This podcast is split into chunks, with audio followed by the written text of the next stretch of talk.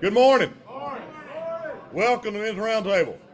My name's Joe Barlow. Glad you're here. How about it feel? Hey man. Best I hear we had a deer ever. camp. Best deer camp ever. I would say it was. Had a great deer camp. Man, three weekends. Last weekend, deer camp. Weekend before, hanger group. Weekend before that, deer camp leadership. Hello.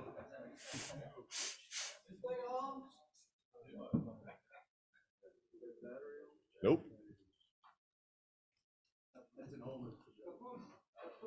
We're having technical difficulties. Yes, if I needed a microphone to start with. Turn turn it on, turn it back on. I'll turn it off, turn it back on, reset, Unplug it, then control alt delete. No, that didn't do anything either. Reboot. How about if I just give you? All right, here we go again. Good morning. Good morning. Fathering.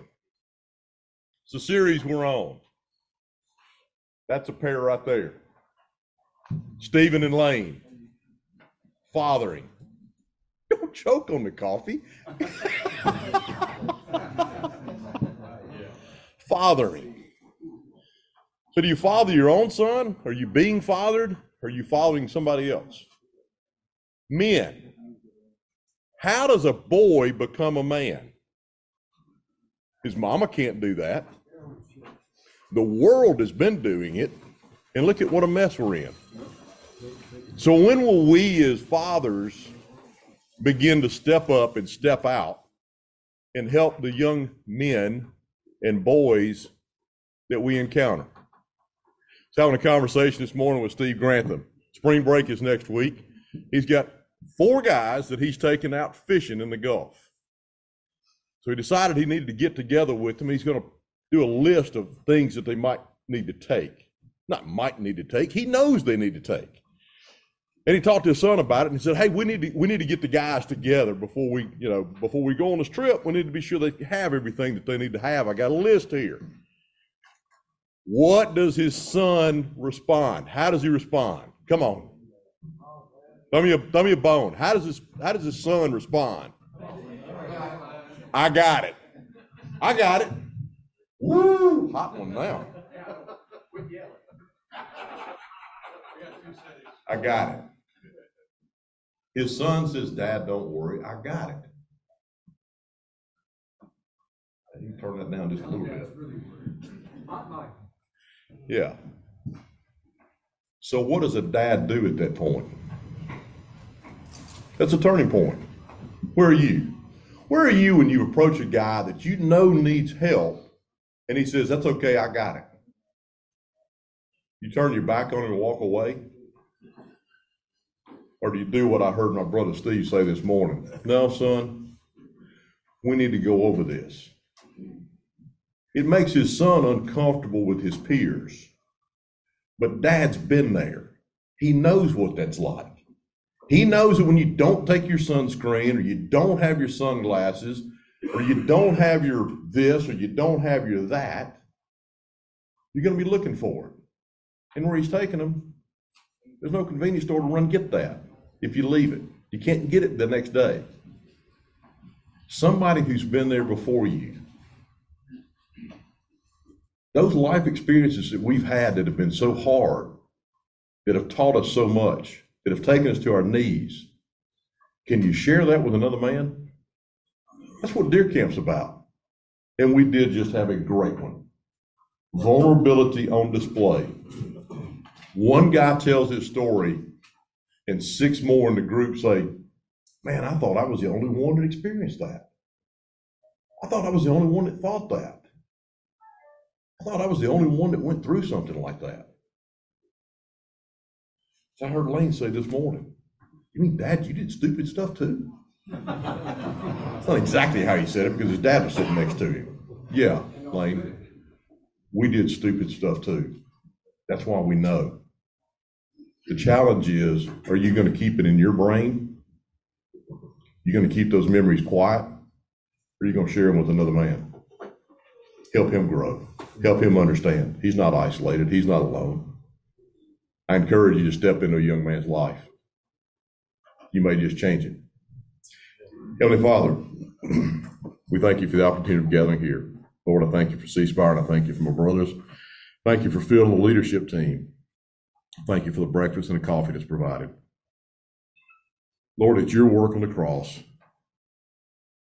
and your resurrection, your living that brings us alive. Mm. May we never forget it. In your name we pray. Amen. Amen. Thank you, Joe.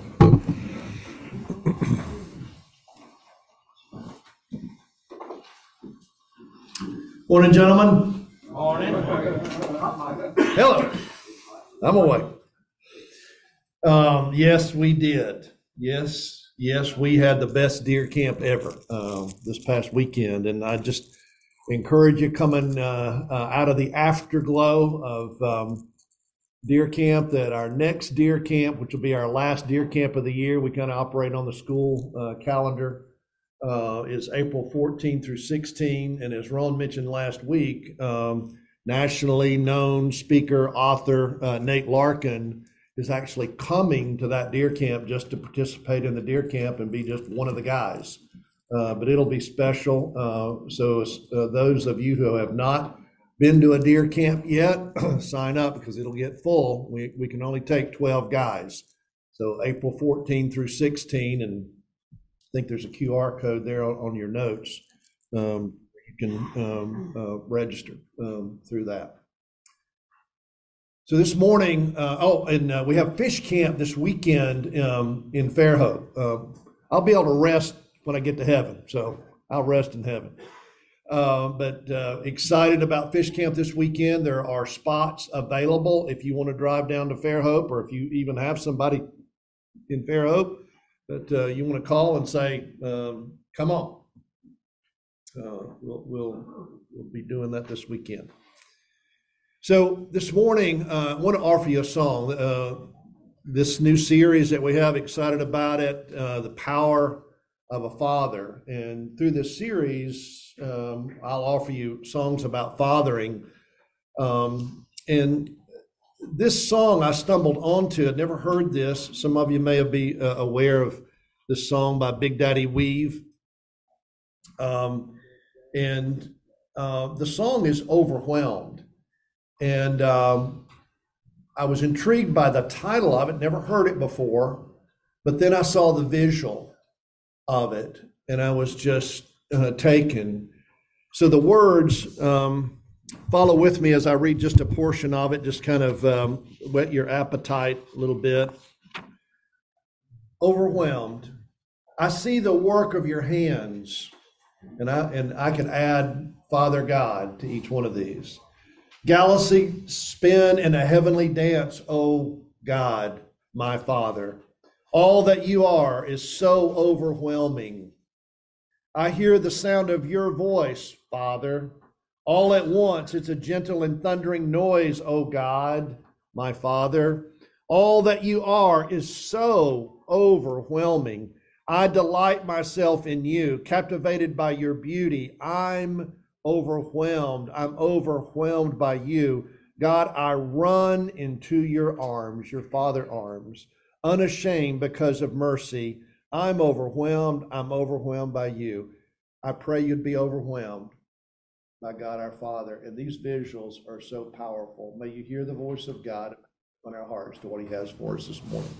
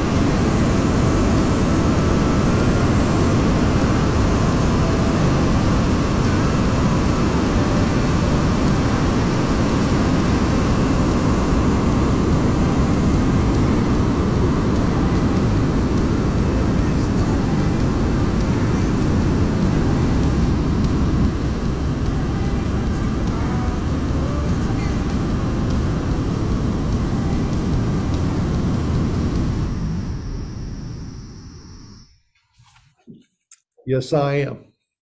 Aren't you? Aren't you overwhelmed? The power of a father. Be on the alert, stand firm in your faith, act like men, be strong. Words from 1 Corinthians 16 13. Let's dig in, gentlemen. The power of a father. Follow along with me as we read our introductory uh, paragraphs. The power of a father. As men in a culture under attack, we need an understanding of mature masculinity, a vision and direction we can pursue with our sons. We need tools, methods, and ideas to help us become godly men from which to equip our sons. And by the way, let me add, and daughters.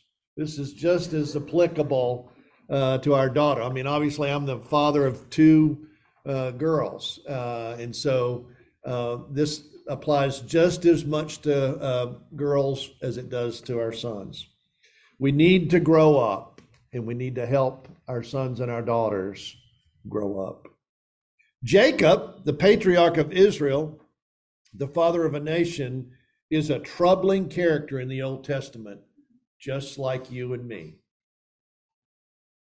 He is so much like us with very human strengths and weaknesses, but a man with a striving for spiritual things.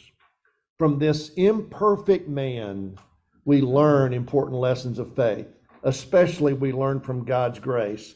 Time to engage, enjoy the adventure. It's time to grow up, uh, gentlemen. Isn't, isn't it amazing how God our Father gives us models for everything He asks us to do? But they're so broken, they're so imperfect models. And God's not ashamed. God carries no shame. It's a mystery. Why would he choose Jacob? I mean, Jacob, and we're going to dig into Jacob through this whole series. The reason he chose Jacob is because he chose you and me. I have a lot more theological reasons on why God chose Jacob than why he chose me or you. How about that? I can explain Jacob. Me? You? Man, I wouldn't choose you to be on my softball team. You know? And you wouldn't choose me to be on your checkers team. You know? But we're on God's team. Pick up your pen. Let's go to work. I have three questions for you um, this morning. This is our journaling time. And by the way, if you're here for the first time, again, welcome. And you hadn't been coming for a while, you're tuned in here for the first time on uh, on our Zoom. We do journaling here. When we start, we journal. Uh, I want you to be listening with your pen in hand. So we write, and we write our life. Um, so the first um, thing I want to um, alert you to is every son or daughter deserves a dad who fills his life with love, affirmation, and blessing. Every son or daughter needs from his father vision, direction, and solid answers to questions such as. So here's your three questions. So, what is a man? you write that down, what what would you write? I mean, if your 10-year-old daughter, if your 10-year-old son, if your 10-year-old grandson, you know, those eight and nine and 10 year olds are full of questions, aren't they? You know, what if they ask you, Daddy, Grandpa, what is a man? What's a man supposed to be? What would you say? This is what I would offer you, even as, as you're writing what you would write. I think a man is three things from a biblical model.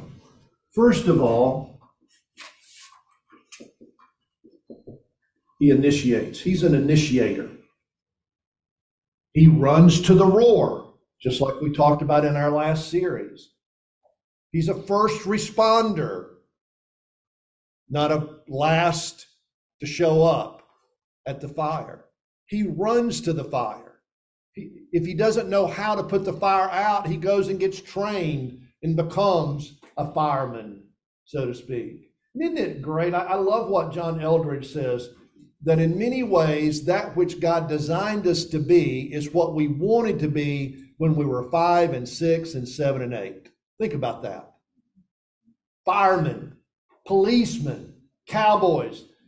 As I've said to you before, I love wearing my cowboy hat and my cowboy boots at deer camp because I wanted to be a cowboy. I grew up in that age when uh, the first three hours of Saturday morning, when the TV came on uh, from the crazy signal, it was westerns, Hopalong Cassidy and all these crazy guys, Roy Rogers and all that. And man, I had my uh, pajamas on, my gun strapped to my uh, uh, uh, waist, and my cowboy hat, ready to go every Saturday morning.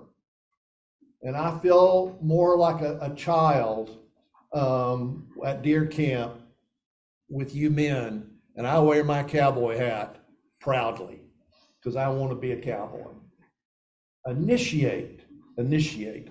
The second thing that I would say um, a man is, is he is response able. He's responsible. In our parenting, what our goal is, in a nutshell, is to produce responsible children. That, that in a nutshell, um, is what the goal of parenting is. How do you teach a child to be responsible? And the way you teach a child to be responsible is a simple formula R equals C plus C. Figure that out. No, I'll tell you. R equals C plus C. Responsible is the goal, equals consequence plus choice. So you make good choices, there's good consequences. You make bad choices, bad consequences. And that's it in a nutshell. You teach them to make choices, you help them make choices. They get to choose. If they make good choices, they're rewarded. It's kind of like training a dog. You know, dog goes gets a tennis ball, you give him a reward, right? Parenting is much the same way. Dogs are probably easier. and then finally, what I would say a man is, he's a fighter. He can tell you what he's fighting for rather than tell you what he's fighting with. Men who are afraid, men who are passive, blame and criticize, and they stay in conflict. They're fighting, they're in fights. But a man who really knows his calling, he will fight for his family. He will fight for a worthy cause. Exodus 15:3 The Lord is a warrior, the Lord is his name. He's a warrior, and he calls us to be the same. What is a man? He's an initiator, he's a response able, and he's a fighter. Second question. What are a man's responsibility? What would you say? Write it down.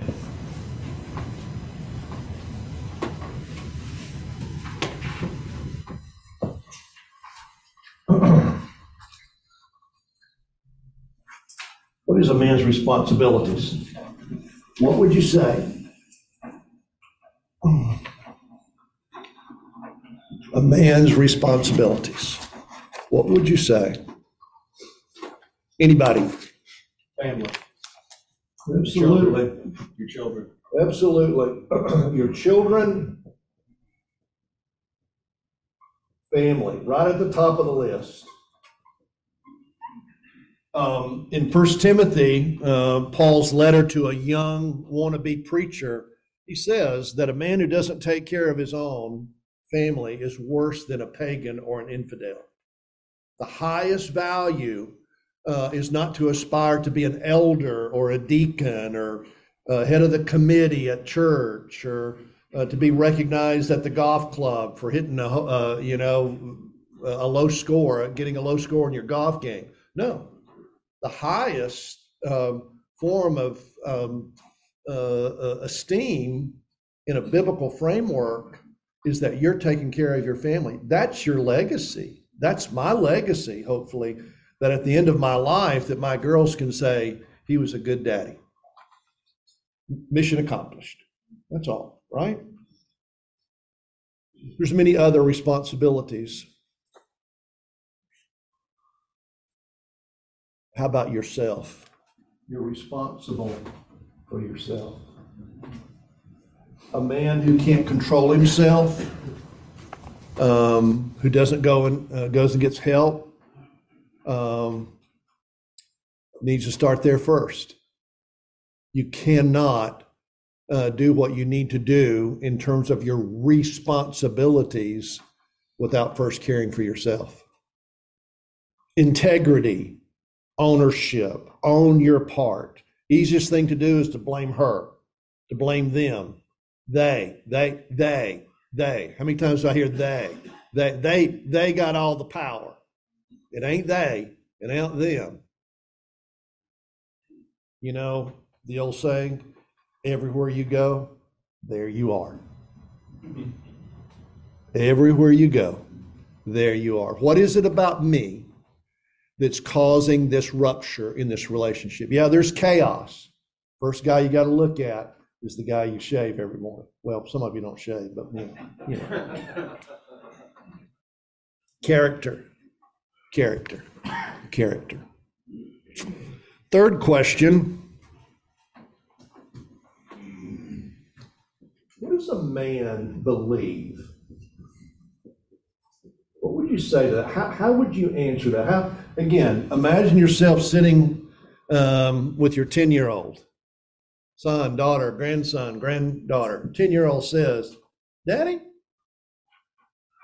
what is a what is the daddy? What does a man believe? What would you say? Write it down.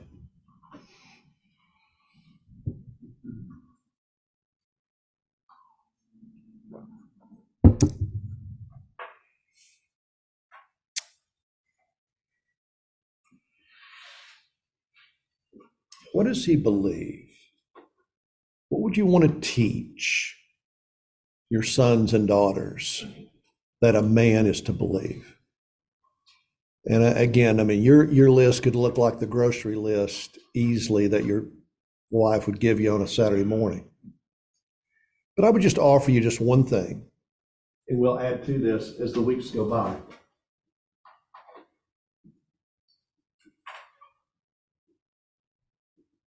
This is critical. A man believes that God is the source of all life. Everything we have, uh, son, everything we have, sweetheart, is because God's given it to us. God created it.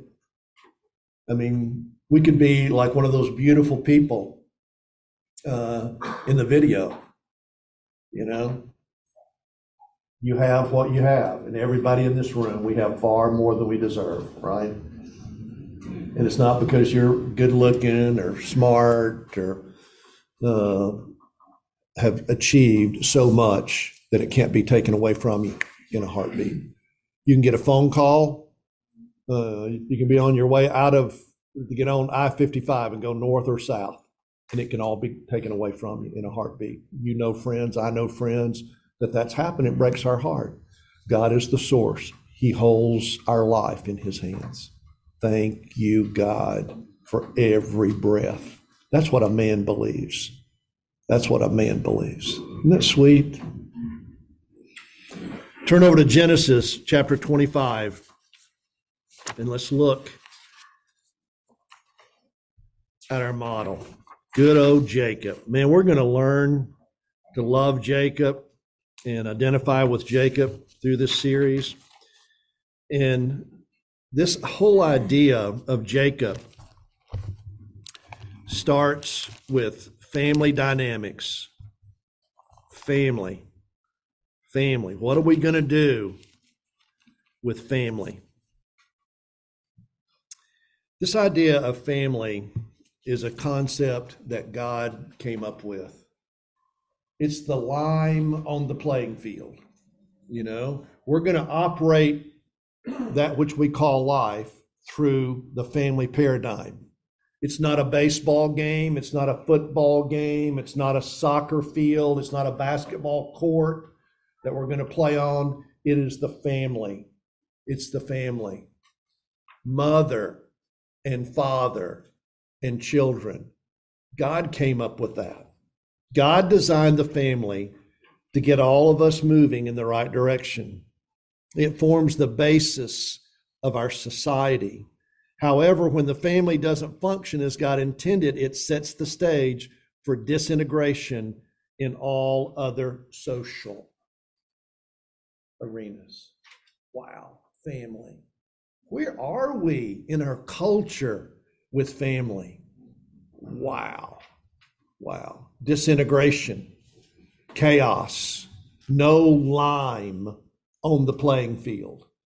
It would be like starting a baseball game. And uh, there's no lime on the field. Starting a football game, no lime on the field. It would just be utter chaos. And that's what we have in many ways in our culture. So God gives us these characters as the patriarchal trin- trinity of the redemptive nation of Israel. He gives us Abraham, Isaac, and Jacob. Isaac, this unforgettable moment in Isaac's life. Jacob's father, Isaac, knew about God's unconditional promises to his own father, Abraham, that he initially called to the one through whom God would carry out his divine plan to bless all the people of the world. So, Genesis 12, 1 through 3, God takes Abraham out on a starry night. And what does he tell him? He looks up in the sky and he sees the stars and he says, Your descendants will be like the stars of the sky. Now, that's not a Mississippi sky, guys. First time I ever saw a real starry sky was we were driving across um, the uh, California desert. What is that? The, is that the is that the Mojave Desert?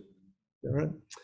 And so, you know, we're coming out of Texas, uh, across New Mexico into uh, California, and we purposefully, of course, crossed the desert at night because it was cooler. And I'll never forget, we stopped at a at a roadside stop, and uh, we were I was going on uh, I was coming on staff with Campus Crusade for Christ in California, and we get out of that car, and I look up. Unbelievable! How many of you've seen a sky like that, that that I'm talking about? I mean, the first time you see that, you never forget that. I mean, it, it's like you couldn't have taken a star and stuck any place that there wasn't already a star. It wasn't like, you know, a hundred stars. It was like millions of stars, hundreds of stars. That's what Abraham saw. That's what he saw. Isaac's part in God's great plan is clear. Genesis 22, again later on in the passage, through your offspring, Isaac, all nations on earth will be blessed. The power of a father. I'm going to uh, write my redemptive plan through, through a father. Abraham was your father. Isaac now is Jacob's father. I will bless through a father. Think about that. It's been written in redemptive history the power of a father. We carry on that legacy. Abraham, Isaac, and Jacob, those of us who have the privilege of being fathers, what are you doing about that responsibility? I hope you're taking it serious. And, and through our time together this morning, I hope you'll take it even more serious.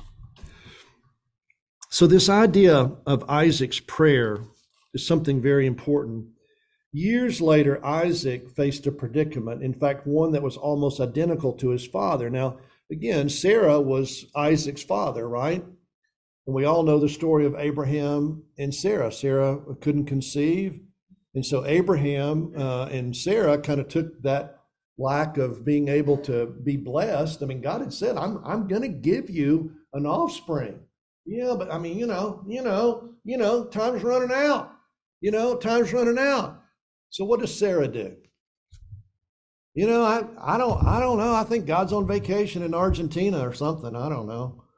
Uh, and so why don't you take my maidservant and go into the tent over there and let's make this thing happen. Holy cow, bad idea. Bad idea. All hell broke loose. But like his mother, Sarah, his own wife Rebecca, was barren. But Isaac did what his father failed to do. What did he do? He prayed. When was the last time that you know you made a mistake because you didn't pray about it? You just made it happen. You know, you bought that car.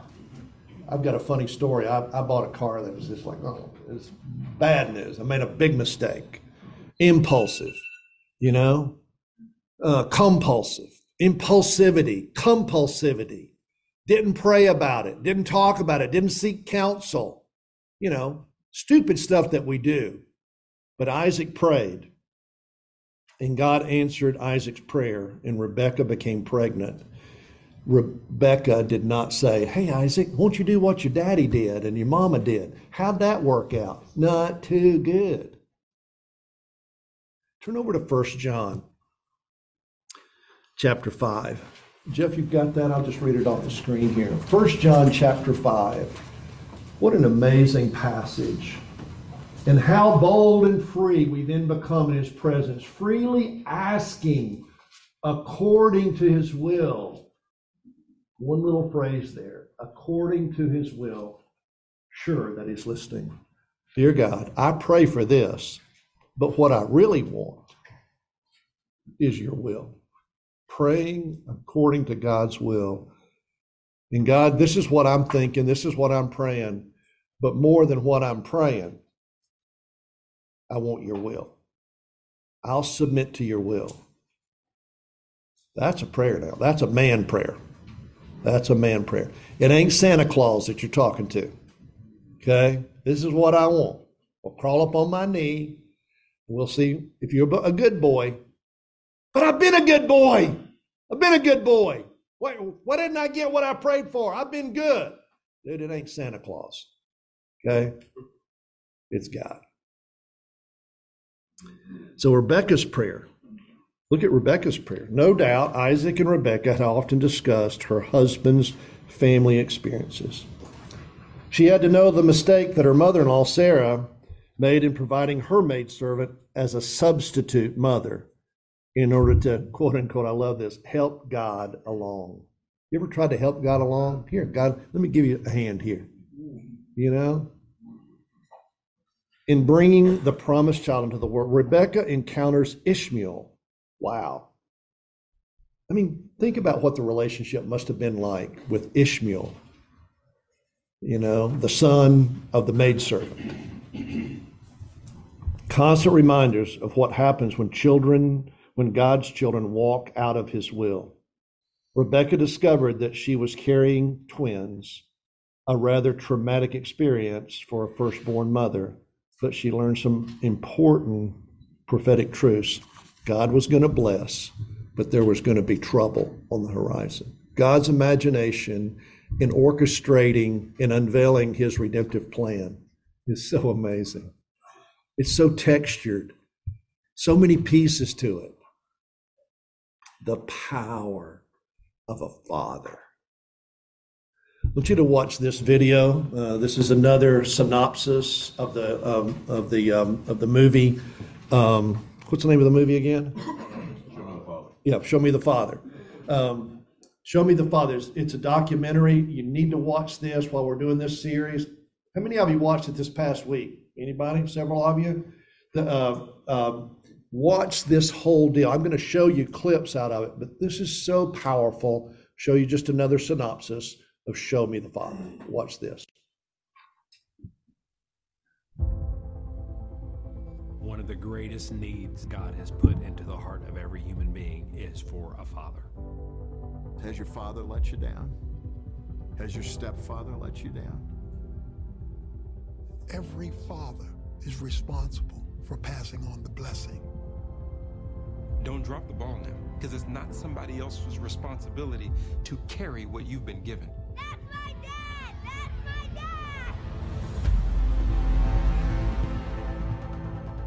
Fatherhood is something that has been on the heart of the Kendrick brothers for a long time. We put a representation of our father, Larry Kendrick, in all of our movies. There's no way that we could have told the stories we've told in the manner we did without our father's influence.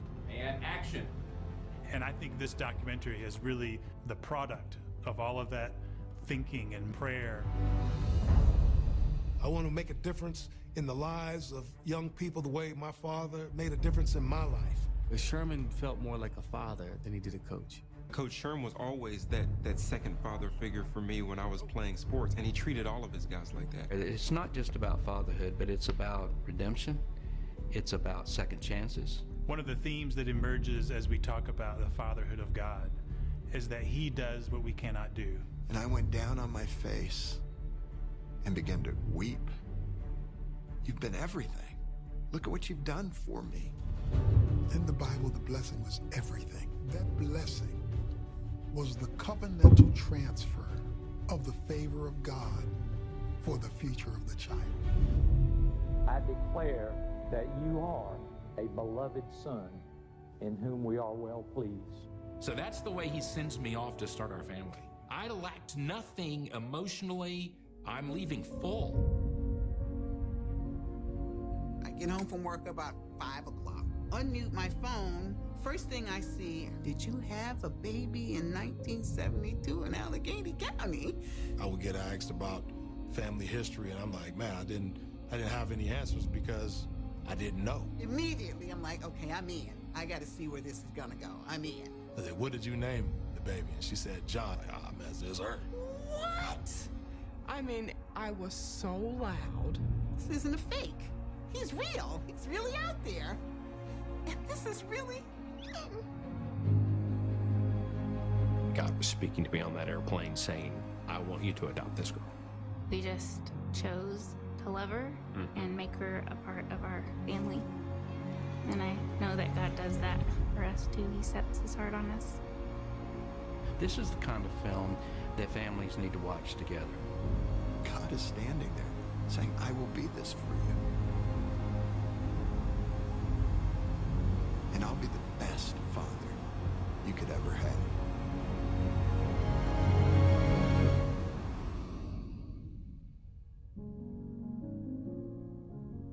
Mm.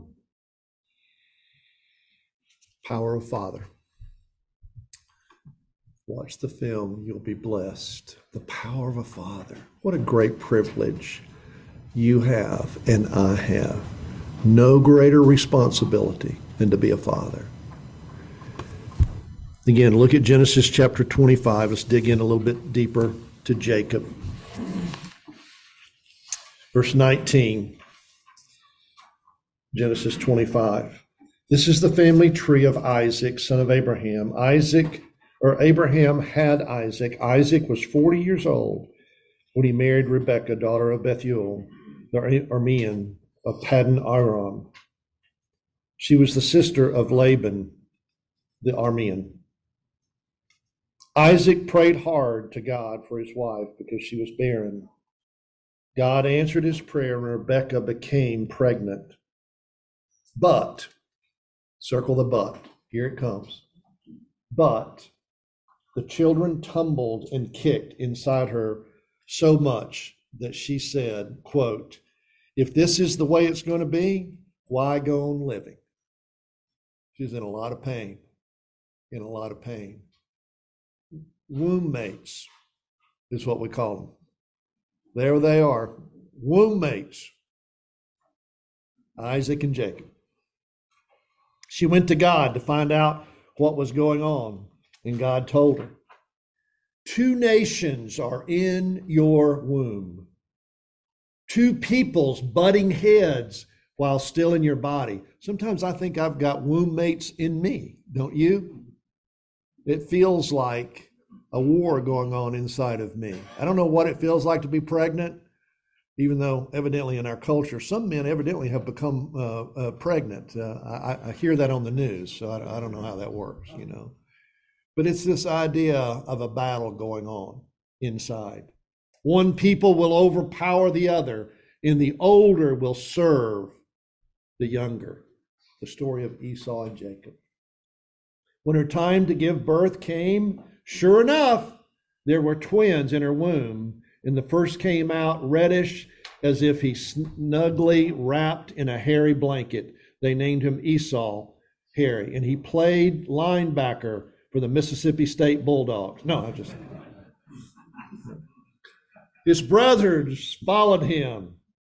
His first clutched tight to Esau's heel. They named him Jacob, which means heel.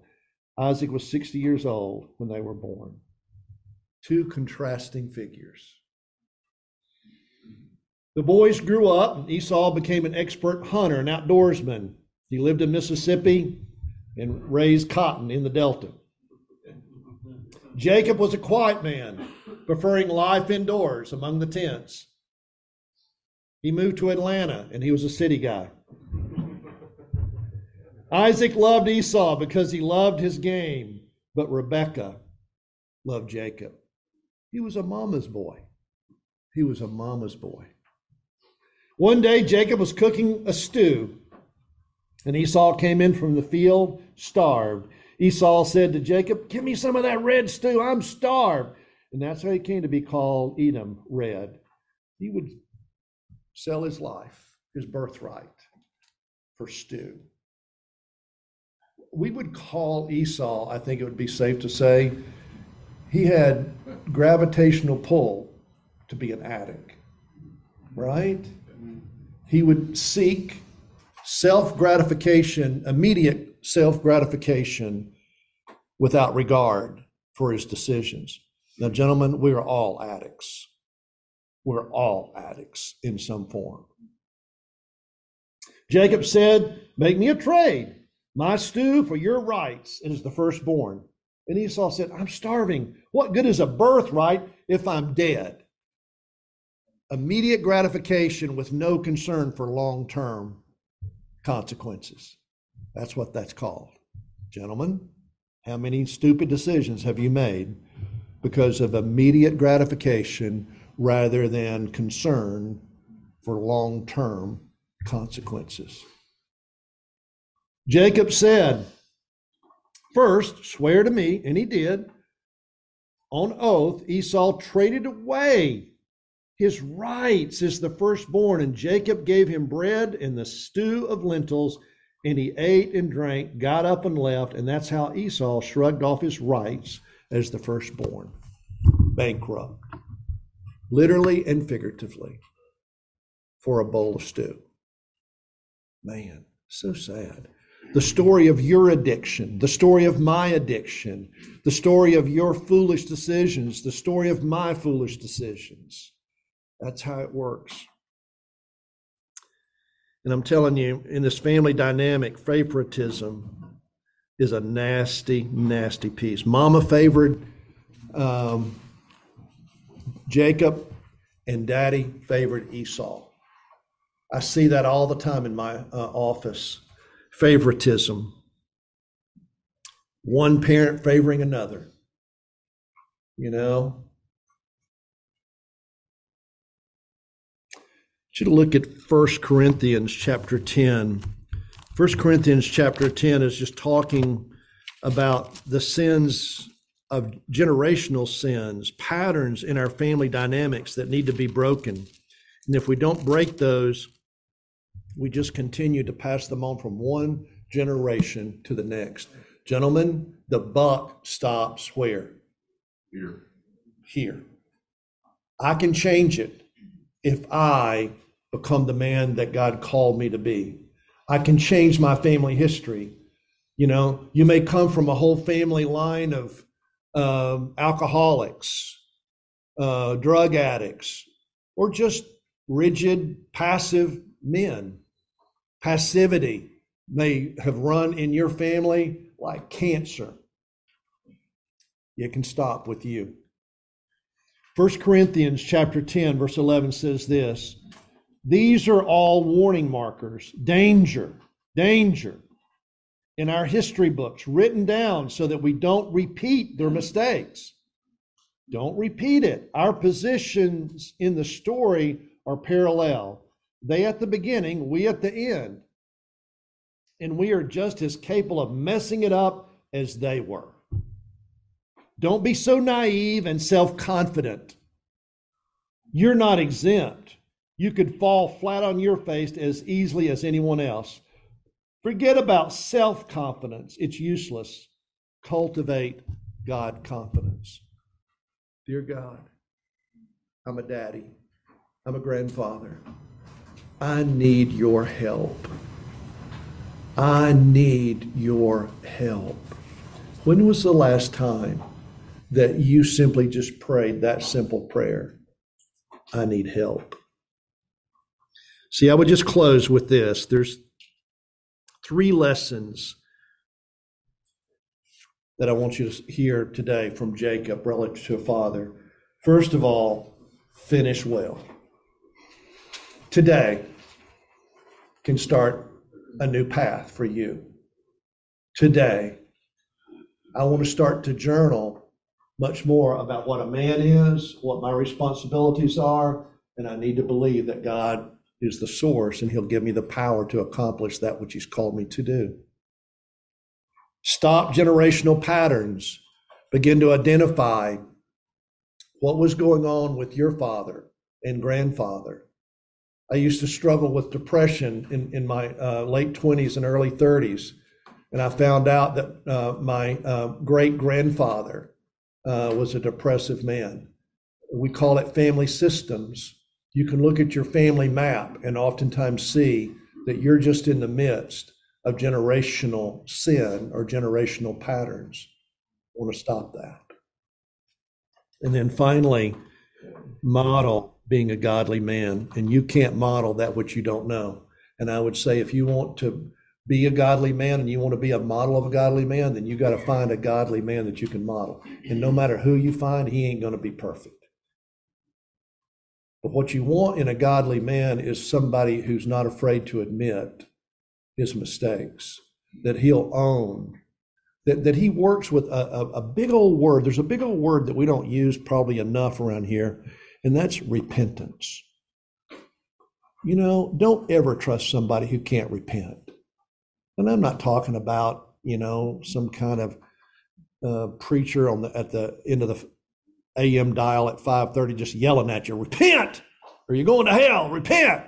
I mean, that that kind of creeps me out. Uh, I, I I understand, but what I'm talking about in repentance is just just willing to admit that I'm going the wrong direction. Going east, I need to go west. I'm going north, I need to go south. I'm willing to do a 180, just humbly. You don't have to be yelled at, do you? Do you? You know, it, it, it's the idea of being willing to do something different.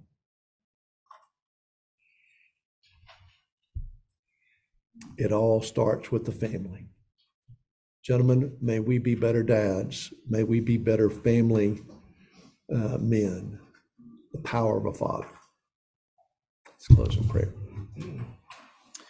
Father, thank you uh, for our time this morning. Thank you for the model of Jacob, this whole idea of both the good things of Jacob and the broken things of Jacob. Encourage us that there's hope for us. Thank you, Lord, uh, for our time this morning. May we be better fathers in a way that brings honor to your name and healing to ourselves and our families. In Jesus' name, amen. Have a great week.